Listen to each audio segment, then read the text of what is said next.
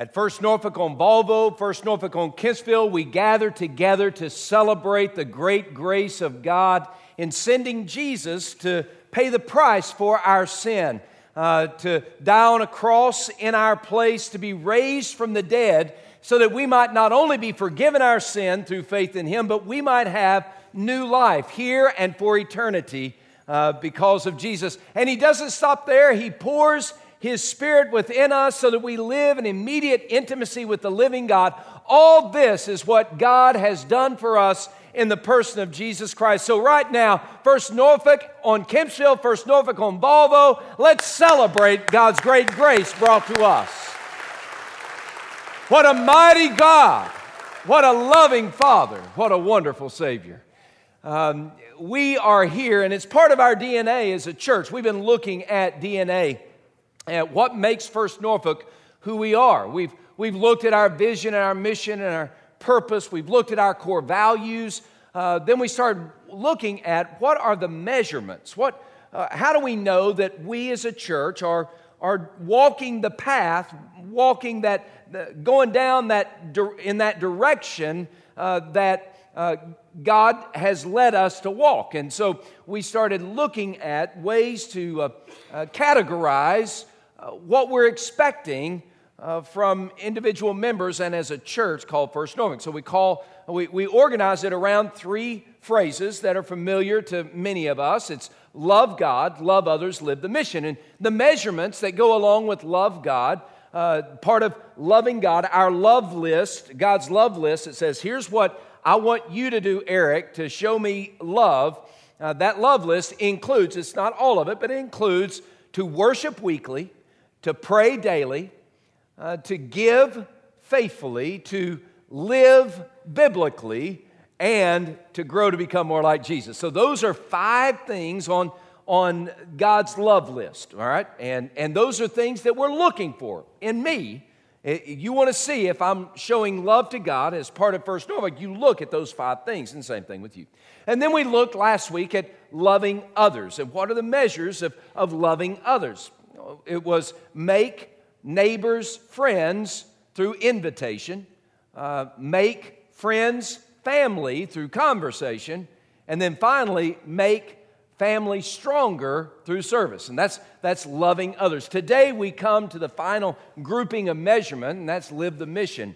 And as we look at live the mission, uh, we're looking at the DNA that Jesus has planted in us. The DNA creates a pattern of life. Y'all know this. If I have a DNA uh, uh, for male pattern baldness, this is the pattern that it takes, right? Uh, y'all know what I'm talking about? My DNA code. I, this is part of my DNA. And, and that, so that, it, it creates a pattern. Some of you guys know exactly what I'm talking about. Others of you you have a full head of hair. It's not too distressing. Anyway, so, uh, but DNA sets the pattern, okay? Um, uh, why, do, why do geese fly south for the winter? Well, you can say, well, it's because it's cold. Well, they would fly even if they didn't know it was going to be cold because it's part of their DNA. The DNA sets the pattern. Uh, why do salmon uh, travel uh, hundreds of miles to return to the stream and the location on a stream in which they were born. It, it, you can say, well, that's because what the, that's what their mama and daddy Simon taught them to do. Well, no, they'd never done it before. And so it's the DNA. The DNA sets the pattern. Um, a, a, bear hibernates in the winter uh, and then uh, rises up in the spring to feed. Why? Well, it's because mama bear and daddy bear taught baby bear to do No, no, it's, it's part of the DNA code. It's, their DNA sets the pattern for how they behave. Okay? Jesus has set a pattern. He's given us a DNA that establishes the pattern of how we are to live. And we described and defined it as live the mission. That's, that is how we're describing uh, this aspect of, of, the, uh, of the pattern that Jesus has set for us.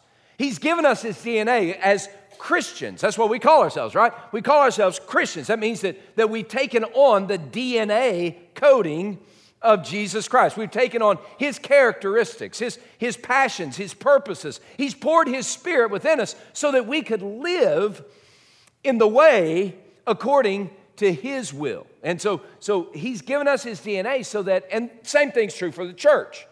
Uh, every church uh, ruled by Jesus Christ has this DNA of Jesus in her that leads to a pattern of life. And that pattern of life is living the mission.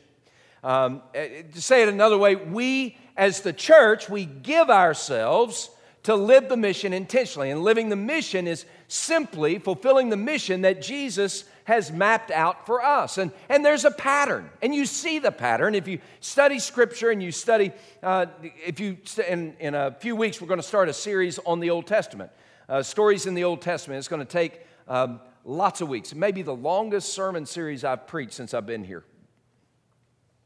It's going to be a lot of fun for me.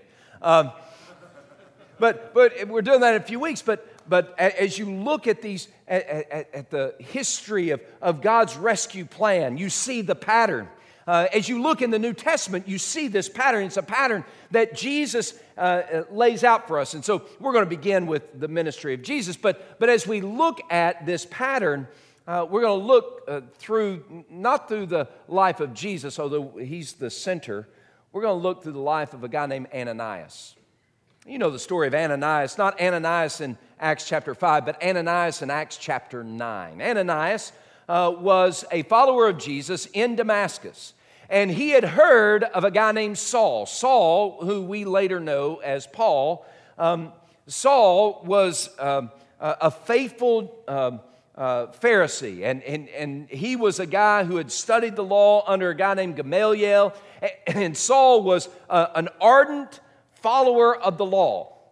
And when he heard these people following in the name of Jesus or uh, following hard after Jesus and, and heard about all that commotion was taking place in Jerusalem, Saul took up arms and he was standing there alongside the people who stoned a deacon in the church there in Jerusalem named Stephen. And, and he was holding the coats of those who were stoning Stephen. Saul uh, then made it his mission to persecute, to, to put down, to put in prison anybody who followed Jesus on the way. And, and so uh, Paul, Saul, gets these uh, warrants of arrest and he puts them in his pocket and he leaves Jerusalem and he's on his way to Damascus when all of a sudden, this is uh, Acts 9, verses 1 through 9, when all of a sudden a big light from heaven blinds him and Jesus begins to speak. And he says, Saul, Saul, why are you persecuting me?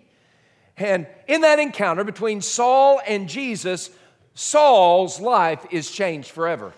He meets uh, the glorious King of glory, Jesus Christ, and, and he becomes a follower of Jesus. Um, now, he's blind and he doesn't know what to do next. And so we pick up the story, Acts chapter 9, beginning in verse 10. Uh, the scripture reads Now there was a certain disciple at Damascus named Ananias. That's the person we're going to look at today. Uh, and to Ananias, the Lord said in a vision, Ananias, and Ananias said, Here I am, Lord. And the Lord said to Ananias, Arise and go to the street called Straight and inquire at the house of Judas for one called Saul of Tarsus, for behold, he's praying. And in a vision, he has seen a man named Ananias coming in and putting his hand on him so that he might receive his sight.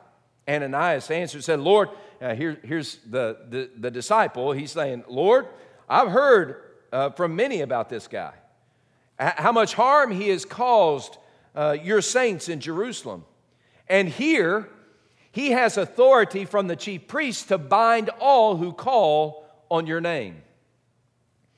Uh, but the Lord said to him, Go for Saul is a chosen vessel of mine to bear my name before Gentiles, kings, and the children of Israel. For I will show him how many things he must suffer for my name's sake. Ananias went his way and entered the house, and laying his hands on Saul, he said, Brother Saul.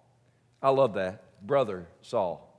This is the guy that was the avowed enemy of everyone who was following Jesus. And yet, Ananias sees him no longer as an enemy, but as a brother, part of the family. That's what God's grace does. And he said, Brother Saul, the Lord Jesus, who appeared to you on the road as you came, has sent me that you might receive your sight and be filled with the Holy Spirit. And immediately there fell from Saul's eyes something like scales, and he received his sight at once, and he arose and was baptized. And when he received food and he was strengthened, then Saul spent days, some days, with the disciples at Damascus. As we look at this, uh, we're, looking at this pattern, and, and what does this story have to do with the pattern that Jesus has set for our church to follow? Well, you have to go back to the beginning of Jesus' earthly ministry. In Mark chapter 1, verse 14 and 15, those two verses, Mark 1, 14 and 15, here's what uh, Mark writes. Mark writes, he says, And Jesus uh, came uh, throughout uh, Galilee preaching the gospel of the kingdom of God. And he said, Repent and believe on the gospel. So, this is a description of what Jesus was doing as he began his ministry that lasted three and a half years. He was going throughout Galilee and then all of Judea and, and parts of Samaria and Jerusalem and, and, and he, uh, Capernaum. He's going throughout all of these regions and he's preaching the gospel. And, and, and as he's preaching the gospel, he says to the people, Repent and believe on the gospel. Now, what does that mean? Well, Jesus was, was saying, All right, look, You've been trying to live life your way, and I'm telling you here today, I've got good news. The good news is that God has invaded this world uh, with His amazing love. He has taken the power of His love uh, and He's brought it to you uh, through the person of Jesus. And, and Jesus said, I'm offering you this amazing love that that comes from God, and it's this love that can change your life. It's this love that can saturate your soul with nourishment and peace and hope, forgiveness of sin. Uh, I mean, an absolute transformation. That's what this love can do. And it brings about a new way of living and a, a, a, a new path to walk. And, and, and so Jesus is going around and saying, This is the offer. You can have a love that will satisfy you completely. This is what God offers you. But you've got to repent. You've got to turn away from sin and self. You've got to turn away from all those other things that you've been looking to to, to satisfy your life. You've got to turn away from those things, and you need to believe on this good news. You need to believe that Jesus is the one whom the Bible says he is, that he is the one who left heaven's throne, was born in a manger in a stable, who lived his life perfectly, who died for sinners on a cross in your place for your sin, so that you might be wrapped up in God's forgiving love and planted on a new path that leads to a new life and new hope, so that you might receive this DNA that is uh, filled with uh, delight, not despair, joy instead of sorrow um, life instead of death, light instead of darkness. This is what he offers, okay? And so that's how Jesus went about. He went about preaching the good news of the kingdom, the gospel of the kingdom. And somewhere along that way, Ananias, Acts 9, Ananias hears it. Tradition tells us Hippolytus is a, a, a guy who wrote, he's a church guy, uh, who wrote in the third century AD. And he wrote and he said, There were guys who were followers of Jesus during his earthly ministry, and uh, there were 70 of them. And Ananias of Damascus, Acts 9, Ananias of Damascus is one of these guys. We see these 70 in Luke chapter 10. In Luke chapter 10, Jesus gets around him these 70 guys, these 70 disciples, and he sends them out to do what? To preach the gospel, to share the gospel. And so, so here we have this pattern that continues to take shape. Ananias hears the gospel, okay? He hears Jesus sharing, here's the love of God offered to you to change your life. Ananias hears it and he says, That's what I want. And so he repents and he believes and he's rescued. And he's rescued in such a way that he turns around and he begins to share that good news with others. As Ananias received the gospel, he shares the gospel. And that's, that's the pattern for us as a church. As we receive the gospel, we must share the gospel. Can I, can I ask you why you wouldn't share? I mean, if, if you're a parent and you have a baby that's born, you share the good news. If it's, it, it's something that's good news, you want to share. Uh, if, if, if you uh, uh, just uh, uh yesterday, my uh, family, um, we went to a wedding shower for my daughter who's getting married. And they sent out invitations and they invited people to this wedding shower to celebrate the good news that my daughter is getting married to a wonderful young man named Will. And, and everybody's excited and they come and they celebrate and they send out invitations. Why? Because if it's good news, you want to share it. There are people who are graduating from high school, there are people who graduated from college, people graduating from seminary. Our very own Brent Wilson just this past week received got graduated with his master's of divinity degree from southern seminary and, and, and so we, we, we have all these graduates and, and there are invitations that go out and, and, and people post stuff on instagram and twitter and facebook pictures of, of those weird looking hats and neat little robes and announcements graduates graduates graduates. Why we talk about that? Because it's good news. You never believed it was going to happen. They finally got out. Good news. That's the way my parents felt when I was going through college. Uh, it, it, it, it's good news. When you have good news, you share good news, don't you? There'll be a day when one of my four daughters is going to have a grandbaby. It'll probably be a girl. When that grandbaby is born, make no mistake, I am going to put a sandwich board sign with blown up picture of that grandbaby, and I'm going to be walking through the halls of this church and up and down and around. I'm going to be walking up the street. I'm going to tell it, I've got a grandbaby. I'm going to be acting like a lot of y'all already do act, grandparents. You want to know why? If it's good news, you want to share it. We have the greatest news in the world the, the absolute greatest news in the world that I don't have to be separated from God by my sin any longer. I, I don't have to live in the despair of trying to measure up and be good enough. I, I don't have to live under the shame and the pain and the weight and the shackles of my sin any longer. I, I, I can be rescued. I have been rescued. I've been changed. I've been transformed. Who I once was is no longer who I am. I have new life. Good news. So, why don't we share that? Ed Stetzer is a, a friend, uh, all around good guy. He's uh, dean of the school of, of uh, uh Billy Graham School and, and uh, at Wheaton College in Chicago. And, and uh, Ed shared this statistic. Now, I never share statistics. Y'all know this. If you've been with me, I don't share statistics. So when I do share a statistic, is probably significant. So, this is a statistic. All right? He writes um, 79% of unchurched people said that they would be willing to engage in a faith conversation if a Christian friend shared. That, that's, that's almost eight out of 10 of your friends. My children say I don't have 10 friends, but if I did have 10 friends, that'd be almost eight out of 10 of my friends. And they'd be willing for me to have a conversation just to talk to them, to tell them the good news that I've experienced. It, it, when I share, I don't say, you know, turn or burn or anything like that. I'm telling them, this is my experience. This is what has changed my life. I want you to know that I believe that it will change your life too. But here's the information I'm putting it out there to you. You're my friend. I need to tell you this.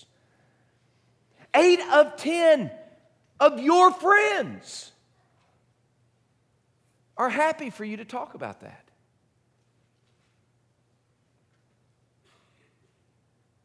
They're not going to curse you. They're not going to walk away. They're not going to stop being your friend. They're ready to be engaged in that conversation, so why don't we share? See, here's the other statistic that frightened me.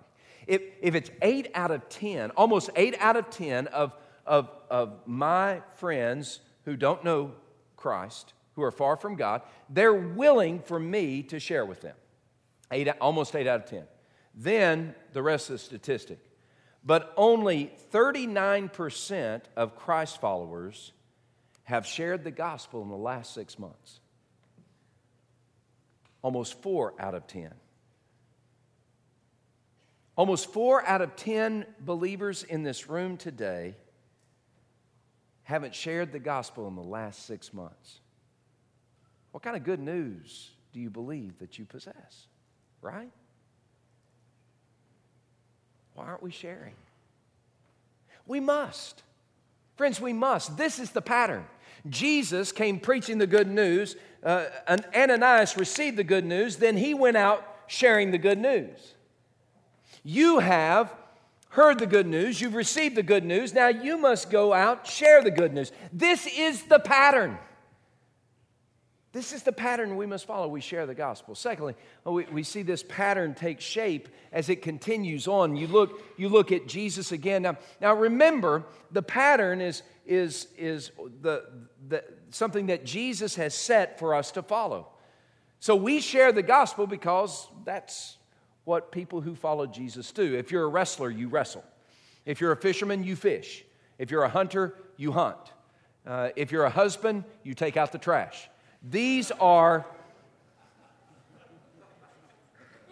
just saying what you're supposed to do. That's, this is simple. This is not hard. This, this is who we are. So, so this, is, this is simple stuff, right? And, and if you are a Christian, you're supposed to share the gospel. Just that simple. Will you make a commitment to share the gospel with somebody this week? That, that, that's what we're supposed to do. Will you make a commitment to turn around that almost four out of 10 Christ followers? Make that not true of First Norfolk.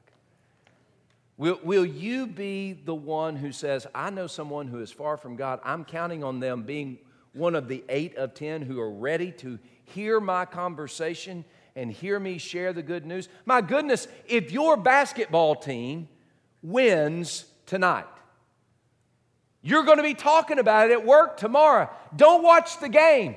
Just read and get ready and tell somebody about Jesus tomorrow. Or watch the game, be excited about it, and say, Boy, LeBron, he's really good. But I know somebody better. His name is Jesus. Can I talk to you about him? That's pretty good. Oh, Steph, Steph Curry, man, he is magical. But I know someone who can really change your life. His name is Jesus. Do you mind me talking to you? See what I'm saying? I mean, these are your friends. They're not going to punch you in the nose. Okay, they might, but it'd be okay. Y'all are friends. Share the gospel. So Jesus shares the gospel. Ananias receives the gospel. Ananias shares the gospel. But Jesus didn't just share the gospel and leave Ananias to to, to, to, to wander around. He said, All right, Ananias, I want you to be part of this circle that I have. This, uh, I'm going to walk with you. I'm going to talk with you. I'm going to spend time with you. And for three and a half years, Jesus uh, ministered, mentored, taught, trained uh, Ananias, so that Ananias, by the time Jesus is killed on a cross and raised from the dead, Ananias is ready to go. Uh, he, he's ready to, to fulfill the command. And, and after Christ's death and resurrection, just before he ascends to the right hand of the Father, here's the marching orders Jesus gives. He says, All authority, Jesus is talking, he's about to go to heaven. All authority has been given to me in heaven and on earth. Therefore, as you go, he's talking to his followers, as you go, make disciples of all nations, baptizing them in the name of the Father and the Son and the Holy Spirit teaching them to observe all the things that I've taught you, and behold, I'm with you always, even to the end of the age. So Jesus discipled Ananias, and now Ananias is called to disciple Saul.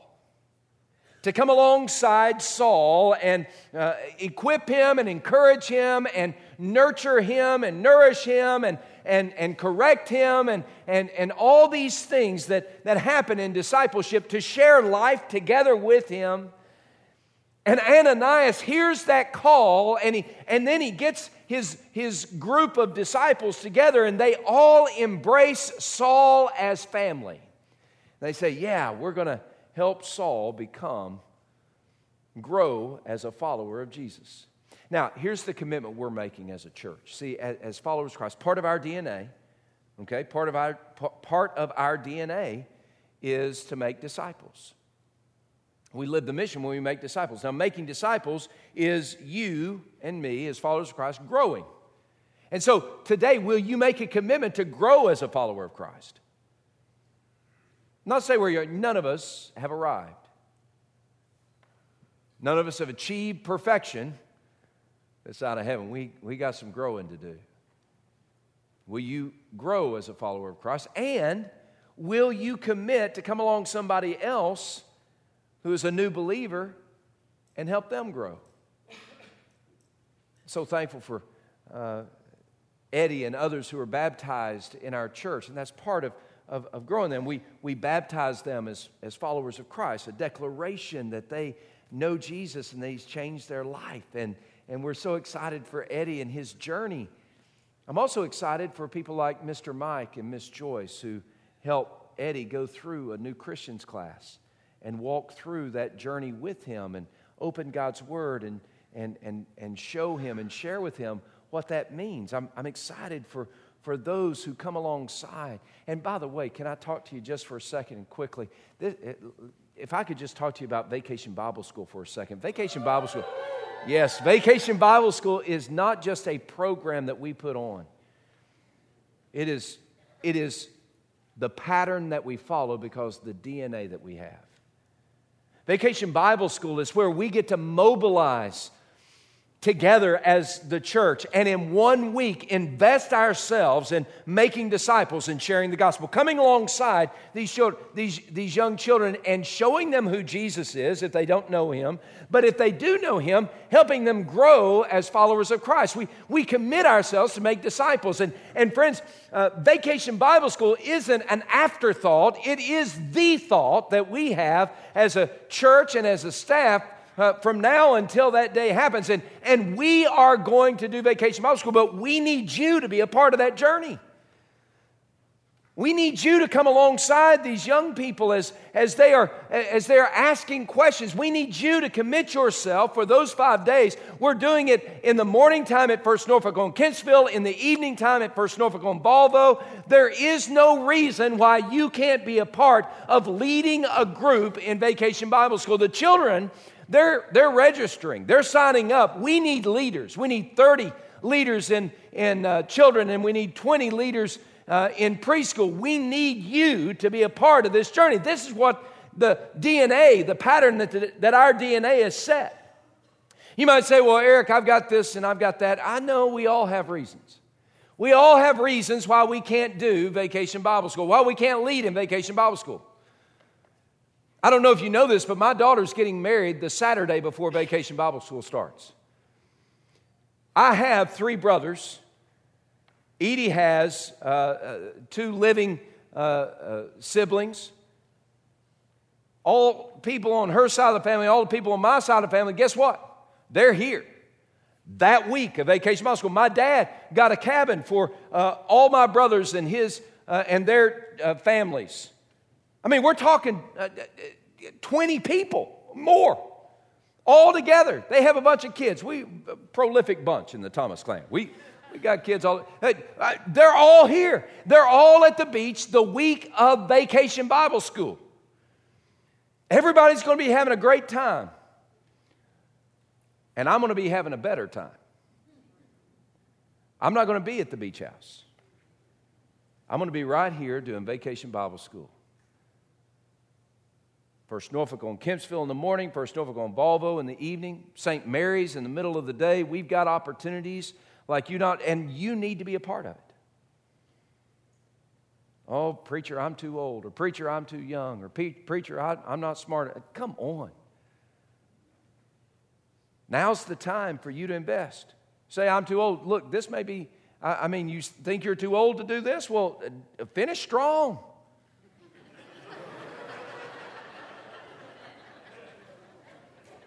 Finish strong.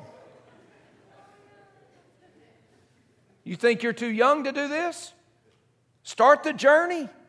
Life is hard. Make tough choices. Let's make some disciples. Will you commit to grow as a follower of Christ? Help someone else grow as a follower of Christ. Will you commit to make disciples. So here's the pattern Jesus preaches, the, shares the gospel, Ananias receives the gospel, Ananias shares the gospel. Uh, Jesus disciples Ananias. Ananias then, in turn, disciples Saul. Which leads to the third aspect. And, and what this looks like is Jesus spending time in groups. And, and Jesus did spend, I don't know if you know this, but Jesus uh, prepared his uh, disciples for a grand, explosive movement because he invested himself in groups. There was a group of three plus Jesus. This group of three plus Jesus, Peter, James, and John, uh, and Jesus, they were a group, a small group that Jesus spent time with. Um, he poured his life into them. He, he shared with them more intimate things than probably he shared with the others uh, Jesus was, was, was preparing them. Peter, James, and John then became, after Christ's re- resurrection and ascension, Peter preached the first sermon. He preached it at Pentecost, and because he had been prepared in that group by Jesus, when he preached, this ignorant fisherman from, uh, from, Na- from Galilee, he, when he preached, 3,000 plus people came to faith in Jesus Christ. He was prepared, equipped in that small group by Jesus so that multiplication began to happen. John, uh, John, the beloved disciple, he, he spent his life uh, sharing the good news of Jesus Christ, later became uh, a, a, a, pastor in Ephesus, and then was later exiled on the island of Crete. And, and, and he was a prolific writer, writing the Gospel of John, three letters in the New Testament, as well as the book of Revelation and John's leader in the church. James, who is John's brother, one of the three, James was the first martyr of the church. He was killed in Jerusalem in the early history of the church. All of these individuals were prepared and equipped by Jesus. And uh, not just three plus Jesus, but there was the 12 plus Jesus. And again, Jesus spent time teaching them and talking to them and helping them and pouring his life into them so that they in turn might multiply. And not only was there the 12 plus Jesus, but there was also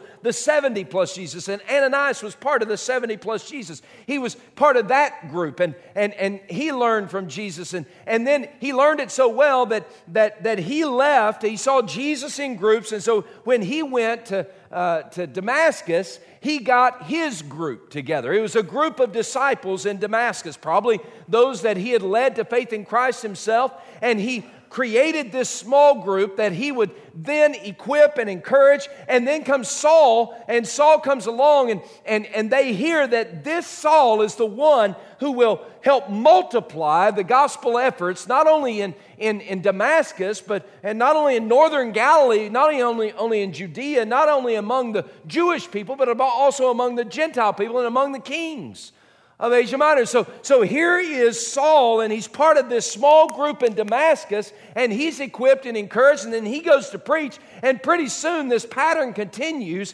where uh, Saul, who we know as Paul, he begins to join forces with a guy named Barnabas, and then they get around themselves a small group, and John Mark is part of that small group, and, and, and then, then Paul and Barnabas, they create their own small groups, they multiply again, and, and, and Paul begins a small group, and he has Silas, and he has, he has uh, Timothy, and he has Titus, and others, and, and they begin to multiply these groups, and multiply these groups, and multiply these groups, until pretty soon the people in Asia Minor said, This Jesus has turned our world upside down. Now, how can that happen today? Same way. I mean, the exact same way. It's, it's multiplying through groups. It's where you and I get in a small group, not this, we get in a small group, not with hundreds, but with five or six and, and we get together and we share life together and we open God's Word together, not just so that we can feel good about each other, but so that we can develop a Saul. So that we can join our hearts and hands together to help someone who is a new believer come part of, become part of our group, or someone who is yet to be a believer become part of our group. We lead them to faith in Christ. We equip them. We nourish them with the Bible. We, we uh, strengthen them so that they are equipped to go lead a group or to go start a group. It's that multiplication. Every person in our church should be part of a group, should be leading a group, or should be starting a new group. That's what we believe. Every person in our church should be part of a life group, should be leading a life group, should be starting a new life group. And some of you are here today and you know that you should be starting a new group, but you haven't started a new group, and today's the day for you to commit to start a new group. Some of you, you're here today and you need to be leading a group, and you haven't been leading a group, but you know that's what God wants you to do, and today's the day for you to commit to lead a group. Some of you are just not part of a group because you like being an anonymous person, or you're introverted, or you're just whatever. Um, and, and I understand that. I, y'all may think I'm an extrovert. I'm not. I'm an introvert. I'd rather be by myself than with a thousand people. Um, and and that's, that's the personality type that I have. But I'm part of a group, and, and that is my group, and I open my heart up to them, and they open their heart up to me, and, and we have a wonderful time of fellowship um, and growth and maturity. Uh, but, but we, we we need to be part of a group. So, my challenge to you today is if you're not part of a group, for you to leave this room, you go into the grand lobby and you go to guest services and you say, How can I be part of a life group? Will you become part of a life group? Will you l- commit yourself to lead a life group or will you start a new group? And one of the examples that I wanted to share, and this is how we'll end, but I wanted to share this. Uh, Kurt Breland, our minister of missions, sent this to me, and I, I wanted to share it because it shows how this pattern is supposed to take shape. Okay? This is the pattern that Jesus gives us. Ananias lived it out, and we must as well. So, uh, there were two girls from China who came uh, to Virginia Beach to work for the summer on, on a work visa. And uh, at, while they're here, I don't know if you know this, but, but we regularly do uh, a lunch or a dinner for a, a lunch for international students. And we do that regularly. And, and when we have big events, you'll see uh, a group of international students here. We love international students. And uh, we, that is a ministry that we have been doing for uh, several years now. It's very exciting to see lives change. Well, these two girls from China came, uh, Crystal and Rebecca, they came to that luncheon. And having come to the luncheon, they heard the good news. They repented and they believed on Jesus they were saved. They were rescued. And, and their life was changed forever. And, and so not only did we share the gospel with them, but then we began the process of making disciples. And we shared with them some of the things that, that, that these are the things that, that it, what it looks like to be a follower of Jesus. And, and one of those things was baptism, like Eddie did today. It's, it's being baptized publicly to declare to, to, to uh, whoever I am a follower of Jesus. And some of y'all need to be baptized as believers. Uh, but, but so uh, uh, they shared with Crystal and Rebecca about believers' baptism. And, and so, Crystal and Rebecca, as the summer's coming to a close and they have to go back to China, they go to the beach where we do beach baptism and they walk down in the water and they declare in front of a hundred plus people at First Norfolk that they are followers of Jesus Christ and they're baptized uh, there in the ocean. What a beautiful day that was how exciting that was. But it goes on, they, they have to return home, so they go back to China where they're in university. And as they go back to uh, China, you know, we sit here and we talk about this. We're worried because they're going back to hard places. And there are people in hard places when it comes to being a follower of Jesus. And, and so they're going back to hard places. They don't have friends that are followers of Christ. But, but what do they do? They go back, and because uh, uh, a team, a, a small group from First Norfolk has poured into them and, and helped them grow in their faith and continues to support them uh, through social media strategy of Facebook and such. Uh, Crystal and Rebecca, they, they don't back up. When they go to university, they're sharing the gospel with their friends. And they're, they're sharing the gospel that, that they've received and, and, and they've been made disciples. So they're sharing the gospel, and, and, and then they start a Christian fellowship a Christian fellowship. It's in China. This isn't, this isn't at ODU. This is in China. They start a Christian fellowship, and, and our small group here at First Norfolk continues to support the 20 or 30 folks that are in that Christian fellowship now and, and, and go through Bible studies with them and encourage them. But we don't have to wait to get to China to do that. We've got to do it here and now. in the seven cities of Hampton Roads. We've got to do it here and now. One of the last things I'll say when you go against your DNA and the pattern that your DNA is set, it causes damage. If a bird doesn't go south for the winter, even though their DNA has set that pattern and they know, hey, look, I need to fly faster and get south for the winter. If I don't, what happens? If the bird doesn't go fly south, go, go south for the winter, what happens to the bird? Yeah, it freezes. You know, when a church does not follow, or when a church fights against the pattern that the DNA of Jesus has set for us, it can lead to great damage for us. But when we do follow it, when we do share the gospel, make disciples, and multiply through life groups, when we do follow it, that's when we experience vitality and life. So, friends, I want to encourage you today. Pursue the path that Jesus has marked. And give yourself to live the mission.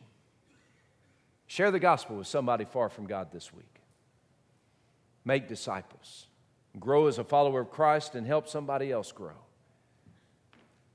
Get in a group. Lead a group. Start a new group. And if you're not leading in Vacation Bible School, sign up today. It's no small thing. Lives will be changed for eternity. We give ourselves to live the mission intentionally. That's who we are. Let's pray together.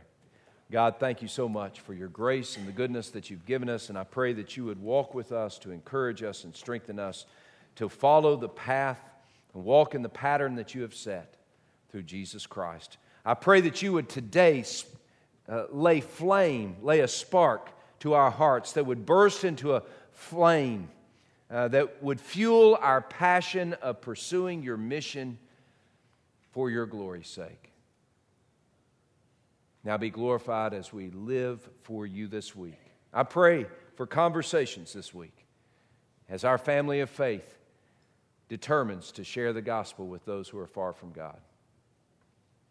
I pray that you be with each one of those conversations. Give courage to your people on mission for you. Now, be glorified as we go our way throughout this day. And it's in the name of Jesus we pray. Amen.